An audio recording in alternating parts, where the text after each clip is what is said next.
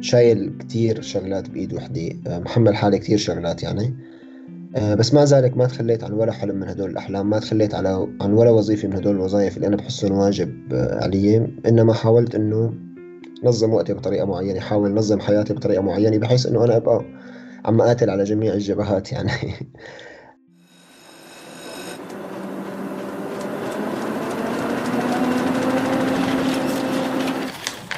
عنب بلدي. بودكاست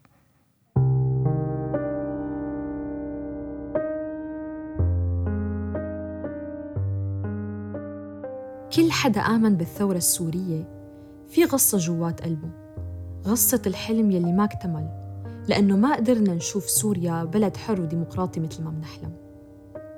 وفي كتير شباب لما سافروا على أوروبا قرروا يبنوا لحالهم حياة جديدة وينسوا كل الألم والأسى يلي عاشوا.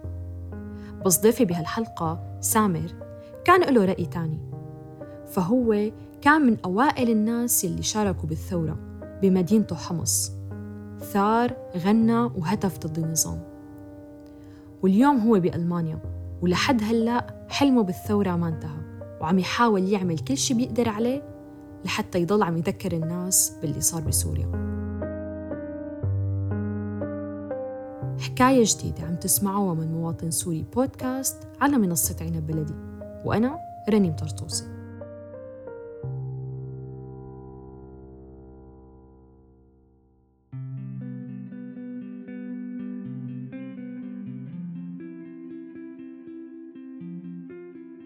لما الثورة بديت أنا كان عمري 17 سنة. يعني كنت مثل كتير شباب ببداية مسيرتهم بالحياة ما كتير عندهم فكرة عن السياسة شو هي السياسة إلى آخره. بس كنت متأثر كتير بالقضايا اللي بتصير حول سوريا مثل قضايا القضايا العربية قضية فلسطينية إلى آخره. كنت كتير متأثر بهاي القضايا وبحس بانتمائي لها يعني. بس ولا مرة فكرت إنه نحن عنا بسوريا في شيء ناقص. ولا مرة فكرت إنه نحن في عنا حقوق لازم نطالب فيها. دائما كان الحق بالنسبة لي مرتبط بين محتل وصاحب أرض. هذا كان المقياس تبعي لأي قضية محقة بشوفها حوالي يعني. بداية الثورة كانت حدث عظيم جدا يعني شيء غير متوقع. أه، بلشنا نشوف الثورات الربيع العربي اللي بلشت بتونس ومصر بس ما أتوقع إنها توصل لعنا. أو أنا ما كان حتى عندي تصور ولا ابدا نهائيا. كان شيء غير يعني غير مطروح نهائيا توصل يوصل هيك شيء لعنا على سوريا. بس مع الوقت صارت الناس تحكي شوي يعني إنه ممكن هذا الشيء يوصل لعنا. نحن عنا في ديكتاتورية نحن عنا في معتقلين نحن عنا في ظلم في في استبداد في مشاكل اجتماعية كثيرة بدها معالجة. هذا الشيء كله كان يتم التكتم عليه. حتى من آبائنا يعني حتى من أهالينا كان يتم التكتم عليه آه، بدافع الخوف يعني.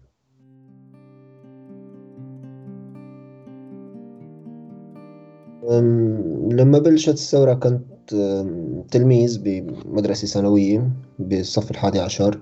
صرنا نسمع إنه في مظاهرات بمدينة درعا طلعت وإلى آخره وكنت ايامها بقدر أتذكر كثير منيح كيف كان الجو العام عنا بحمص يعني. كنا عم نروح أيام على المدرسة ونداوم وكذا وبلشت أسمع بالمدرسة كتير. الشيء اللي أثر فيني قبل ما يأثر فيني الشيء اللي كان عم يصير بدرعا هو ردة الفعل اللي صارت ردة الفعل الرسمية اللي صارت بسوريا. يعني كان واضح إنه الجماعة عم يستنكروا شيء معين.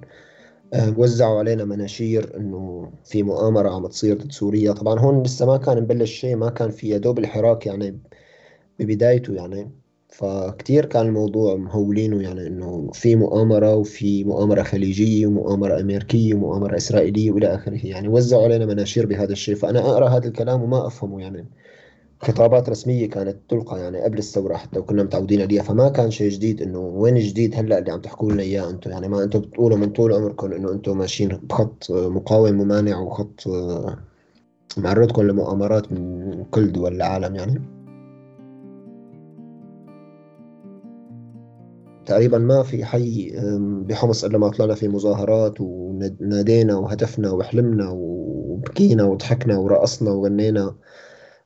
كانت أيام لا تنسى لحد ما بلش الحراك المسلح بمدينة حمص. وحتى لهي اللحظة كان لسه موجود عنا أمل. ليوم اللي بلشت القصف والمجازر وال كل شيء كان يصير من كتر الدم كتير يعني. فما كان في بقى مجال للبقاء بحمص يعني. إنه كان كل شخص عم يحاول ياخذ عيلته وينفذ لأنه كان صار الدم كتير صار الذبح على الهوية صار الموضوع أخذ منحة تانية تماما يعني. فأنا ببساطة نمت وفقت فلقيت إنه الناس ناس تارك بيوتها وماشي يعني. تقريبا نص الحي تبعنا لقيت ما في حدا نهائيا. وين الناس راحت يعني؟ وانصدمت بهذا الشيء. صاروا يقولوا أهلي إنه نحن كمان لازم نطلع ونروح على الشام وإلى آخره وكذا وهيك. وفعلا يعني خلال يومين كنا ضابين أغراضنا وطالعين على دمشق.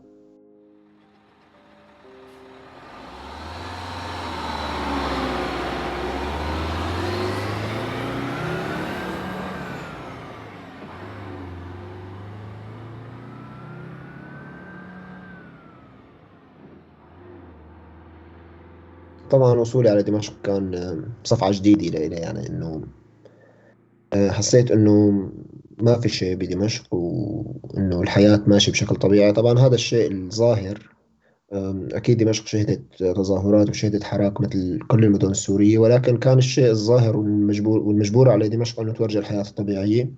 آه، بقينا بمدينة دمشق أنا وعائلتي حوالي أربع شهور بهالأربع شهور زبطنا هيك شوية وراء وإلى آخره وطلعنا على لبنان يعني.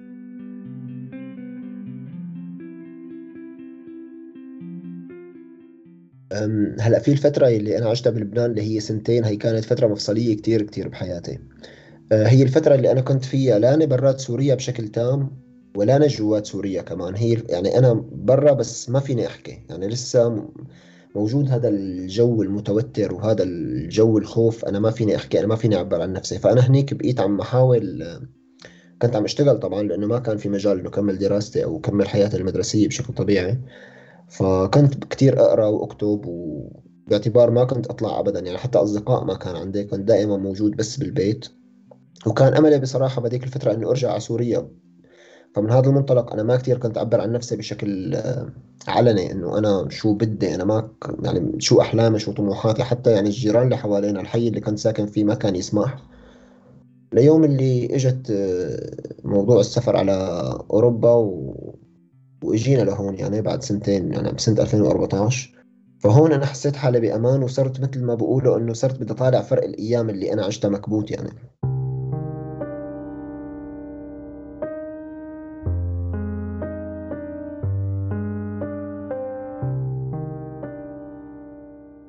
سامر وعلى الرغم من كل شي عاشه بلبنان كان ممتن لهالفترة لأنه لولاها ما كان اكتشف موهبته بالكتابة ولما صار بألمانيا قدر إنه يختار طريقه لحتى يعرف الناس شو صار بسوريا. وهون بلشت رحلته بتجربة الكتابة باللغة الألمانية.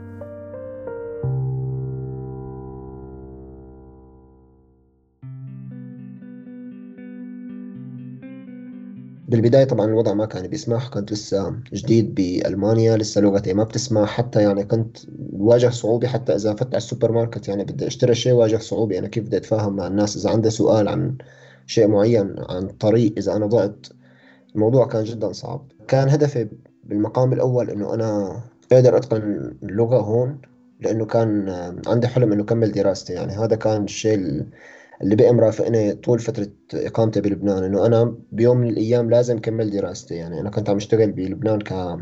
كعامل نجار يعني بمشغل نجارة وهيك كنت ابدا ما أنا راضي عن الشغل اللي أنا عم أشتغله إنه أنا مكاني بالمدرسة مكاني مو هون. أنا عمري 17 18 سنة مكاني مو هون. لازم أسس الحياة اللي أنا كنت أحلم فيها. لازم فوت على الجامعة لازم أدرس إلى آخره. فهذا الشيء اللي كان مرافقني بلبنان واللي كنت أنا عاجز عن إنه حققه هنيك. آه، بقيت حامله معي لهون. والحمد لله يعني اليوم قدرت أحقق قسم كتير كبير من الشغلات اللي بحلم فيها. ببداية إقامتي بألمانيا بصراحة يعني أنا لليوم بفكر بهذيك الأيام وكتير هيك بضحك بيني وبين حالي أو ببتسم يعني. كان عندي كم طاقة رهيب ما بعرف من وين كنت جيبه يعني. كنت يعني أدرس وترجم وأتعلم لغة وعملت بكالوريا عربية هون يعني. بنفس الوقت مع ال... بالوقت اللي كنت فيه عم داوم بكورس اللغة الألمانية وإلى آخره. فكانوا كتير كتير الشغلات مع بعض عم أعملهم. وبنفس الوقت كنت أحس حالي عم أقدر أعملهم كلهم مع بعض يعني. طبعا هذا الشيء أنهكني لاحقا يعني. حسيت إنه أنا إنه شايل كتير شغلات بإيد وحدة محمل حالي كتير شغلات يعني. بس مع ذلك ما تخليت عن ولا حلم من هدول الأحلام ما تخليت على عن ولا وظيفة من هدول الوظائف اللي أنا بحسهم واجب أه، علي. إنما حاولت إنه نظم وقتي بطريقة معينة حاول نظم حياتي بطريقة معينة بحيث إنه أنا أبقى عم أقاتل على جميع الجبهات يعني. أه، لما بلشت أكتب باللغة الألمانية يعني كان الموضوع بالنسبة لي شيء أنا بدي أحاول أعمله يعني. بصراحة خليني أكون صريح أكثر هو كان مجرد محاولة حتى بدون أي تفكير أو أدنى تفكير إنه هذا الشيء ممكن يتطور بيوم من الأيام ويصير شغلة بالحياة يعني أو إنه يأخذ حيز كبير بحياتي. كنت مجرد كاتب قصة قصيرة ببيروت يعني باللغة العربية وكاتبها حتى بخط إيدي يعني وموجودة عندي بدرجة من الدروج وجبتها معي لهون وناسيها يعني ناسيها تماما. فحبيت جرب ترجمة على الألماني يعني. طبعا هون كنت لسه إلي بألمانيا حوالي السنة أو سنة وشوي. يعني لسه لغتي يا دوب. فصرت بس حاول إنه إنه آخذ كل جملة و... وأعمل جملة مقابلة لها باللغة الألمانية وأحطهم هيك حد بعض وبعدين صلحهم وإلى آخره. كانت كنت كثير مهتم بالقواعد اللغة وإلى آخره. يعني أنا مغرم بشيء اسمه لغة وقواعد وهيك يعني. وفعلا ترجمتها وهيك وضليت عم احاول أحسن فيها وإلى آخره. ليوم من الأيام جربت هيك إنه ما بعرف كيف خطر لي إنه أعرضها على معلمة اللغة بكورس اللغة اللي كنت فيه يعني. هو طبعا كان كورس جدا بدائي يعني لمبادئ اللغة يعني هم بسموه بواحد يعني باينز فلما هي شافت هذا الشيء وعلى فكرة هي لليوم صديقتي ونحن على تواصل يعني هي شخص جدا جدا جدا ساعدني ودعمني وأنا ممتن يعني ممنون له بكل شيء عم اعيشه لليوم يعني. أه، لما شافت الشيء اللي كاتبه قالت لي انه إنه هي بدها تاخذ معها الاوراق على البيت وترجع يعني بعد يومين ثلاثة تحاكينا فيهم. فعلا بعد كم يوم قالت لي إنه عندك وقت بعد الدوام نقعد مع بعض هيك شي نص ساعة. قلت لها okay. فطالعت الاوراق وكانت هي راجعة طابعتهم اول وجديد على الكمبيوتر عندها يعني و وحاطط لي هيك علامات ومعلمت لي بعض الجمل وإلى آخره فعم تقول لي إنه هذا النص تبعك أنا حطيت عليه شوية آه، تعديلات يعني. فشفت إنه هي كاتبة جمل آه، أنا ما فهمانها. يعني إنه كثير من الجمل هي كاتبتها أنا ما كنت عم أفهم شو المقصود منها. فهي عم تقول لي إنه هدول جملك يعني بس إنه بلغة هيك آه، أفضل شوي يعني. ففرحت وانبسطت يعني وقالت لي دائما لازم تكتب أنت يعني. بعد حوالي ثلاث أو أربع شهور جربت آه، أكتب نص بالألماني ماني كاتبه من قبل بالعربي إنه مباشرة بالألماني. آه، النص اسمه ساعي البريد باللغة العربية. يعني رجعت ترجمت النص على العربي يعني. النص هو عبارة عن إنه شخص مهجر ساكن ببيت ودائما في عنده فراشة سوداء بتدور حوالي اللمبة. آه، فهو بيوم من الأيام بروح على القهوة بيقعد وبشوف شخص بعيد قاعد ولابس ثياب ساعي بريد. فبصير عنده فضول بده يسأل هذا الشخص إنه أنت شو بتشتغل؟ بس بيخجل. فبيجي بعد شوي بده يحاسب بالقهوة مشان يروح على البيت فبيكتشف إنه جزدانه مو معه يعني. آه، فصاحب القهوة بيعمل له مشكلة. فبيجي هذا الشخص اللي لابس ثياب ساعي بريد وبيدفع عنه القهوة يعني. فبقول له إنه شكرا كثير إنك ساعدتنا بس بدي أسألك سؤال أنت شو بتشتغل؟ فبقول له أنا ساعي بريد بوصل رسائل وهيك. فبقول له ممكن تستناني دقيقتين أنا بدي أروح على البيت جيب رسالة وأرجع بسرعة بدي أعطيك إياها. فهو بكون كاتب رسالة لأمه. فهو لما بيرجع على البيت بشوف تحت ال... تحت الباب في رسالة جايته إنه أمه توفت يعني. آه، إنه ساعة البريد اللي كان بده يعطيه الرسالة هو بكون قبل بشوي موصل له رسالة على البيت. هيك يعني. فلما قريتها كثير حبيتها هي وعجبتها وقالت لي إنه الفكرة اللي فيها حلوة واللغة المكتوبة فيها كمان حلوة بس كمان بدنا نعدل عليها بعض التعديلات. وفعلا حطت هيك تعديلات بسيطة عليها وطلعت قصة حلوة كثير يعني. يعني بالنسبة لي صار حتى مع الوقت ما عندي مشكلة إنه أكتب بالألماني. ولما وصلت مرحلة الجامعة وخلصت البكالوريا وإلى آخره فكان كنت حابب كثير أدرس علوم سياسية يعني. هذا كان حلمي من لما كنت بسوريا ومن لما بلشت الثورة. فكان لازم آخذ مع مادة العلوم السياسية مادة تانية فأنا أخذت مادة الأدب الألماني يعني بما إنه كتير بحب أكتب وهيك وهلأ يعني أنا رح أتخرج بعد حوالي شهرين ثلاثة إن شاء الله يعني.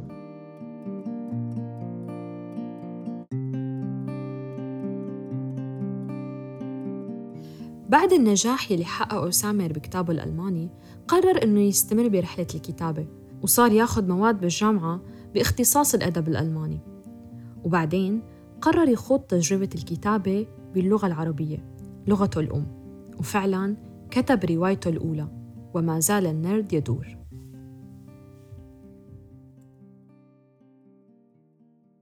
أه، هلا روايتي أنا بلشت بكتابتها ب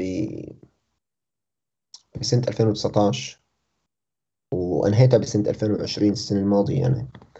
وانتشرت كمان بسنة 2020 الرواية بتعالج بالمقام الأول أه، قصة شاب ربى يتيم ببيت عمه. تعرض من قبل الثورة ل لكتير مواقف بحياته شكلت شخصيته. يعني هو من قبل الثورة هو شخصية مهزوزة شخصية بتعاني من اضطرابات نفسية. يعني حاولت ضوي شوي على اضطراب الشخصية الحدية بسموه. نتيجة التنمر اللي كان يتعرض له هذا الولد بصغره نتيجة إنه هو ما عنده أب وأم وربع مثل شخص غريب ببيت عمه. يعني فهو كبر إنسان ضعيف ومهزوز وحتى ما له أي شخصية يعني. وبداية شبابه صارت الثورة وحس بالانتماء تجاه الثورة. يعني بلش يحس عن طريق الثورة بانتماء تجاه الأرض اللي هو عاش فيها أو المدينة اللي هو عاش فيها اللي هي مدينة دمشق. أه، بالعكس يعني أنا بحس إنه الرواية لاقت صدى أنا ما كنت متوقعه.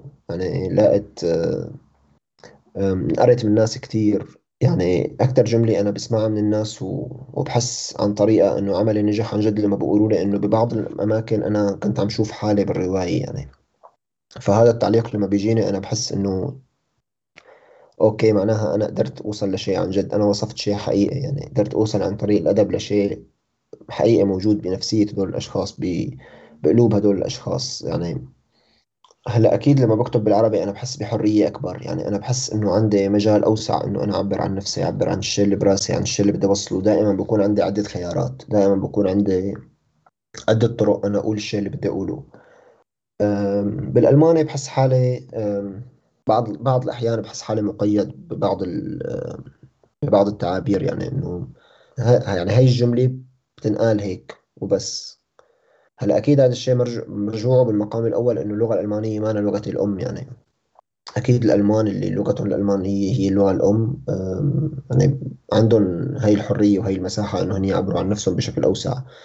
بس أنا بحس انه الكتابة باللغة العربية بالمجمل أه، بغض النظر عن اللغة الأم أو لا بحس اللغة العربية لغة أوسع لغة أشمل ولغة جميل يعني رومانسية أكثر اللغة الألمانية شوي هيك لغة عملية يعني إنه ما في هذيك التعابير الكتير مرهفة اللي كتير بتعبر عن الشيء اللي جواتنا. يعني بعض الكلمات باللغة العربية عن جد بتصيب المعنى تماما يعني بتصيب تماما الشيء اللي نحن عم نحس فيه. بالألماني أحيانا بكون عندي هي المشكلة إنه أحيانا لازم ندور على الكلمة الصح.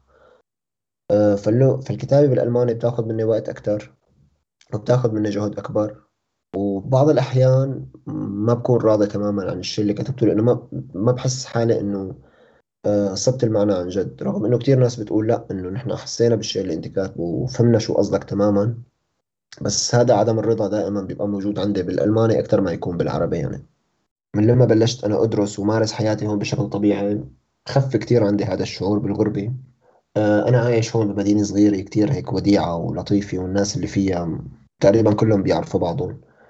تعودت عليها وعشت فيها يعني وصرت حسها تقريبا بلد التاني يعني. يعني حتى هون جوات ألمانيا. أنا لما بكون بمدينة تانية غير المدينة اللي أنا ساكن فيها بحس إنه ممكن أحس شوية بغربي بس لما برجع لهي المدينة برجع بحس إنه هذا الهواء اللي فيها هذا النفس اللي فيها الجو بشكل عام هذا شيء أنا بنتمي له. طبعا بشكل رسمي أنا اليوم يعني مواطن ألماني يعني أنا عندي الجنسية الألمانية وإلى آخره ف بحس حالي هون مواطن مثل كل الناس بحس حالي ما بحس بغربي نهائيا. هلا بصراحة لما أخذت الجنسية الألمانية كان كان طبعا كنت سعيد جدا يعني إنه أنا بالمقام الأول قدرت أحصل على الجنسية الألمانية مو إنه عن طريق إنه أنا مولود بهي البلد إنما أنا استحقيتها يعني.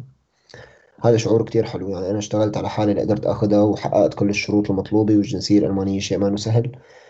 ولكن كان في شوية هيك حزن بسيط جواتي إنه أنا بتمنى لو إنه عن جد أنا كنت موجود ببلدي وقادر أعمل كل هذا الشيء اللي عم أعمله هون. أنا قادر آه، أعبر عن نفسي بحرية قادر أحقق ذاتي قادر آه، أختار الشيء اللي أنا بدي إياه قادر أدرس اللي بدي إياه قادر أكتب اللي بدي إياه. يعني أنا هاي الحرية اللي أنا عشتها هون وتنفستها هون هي بتعني لي كتير كتير.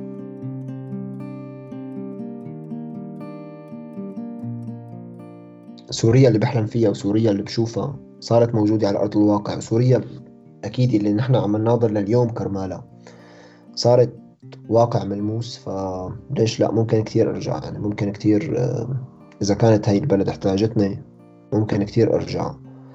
بس طبعا بيبقى عندي آه، بيبقى نص الثاني منتمي لألمانيا. يعني هذا الشيء ما بخبيه نهائيا.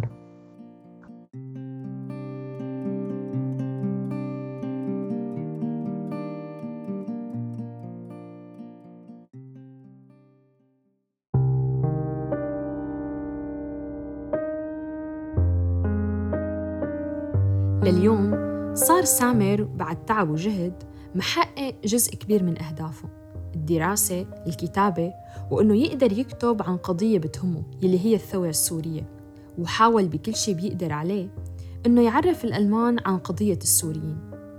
ومع الوقت بلش سامر يحس بالانتماء لبلده الجديد ألمانيا وخاصة للمدينة الصغيرة يلي عايش فيها. وكلياتنا بنعرف قديش كل سوري اليوم بحاجة ليحس بشعور الانتماء. كنت معكم رنيم طرطوسي بمواطن سوري بودكاست.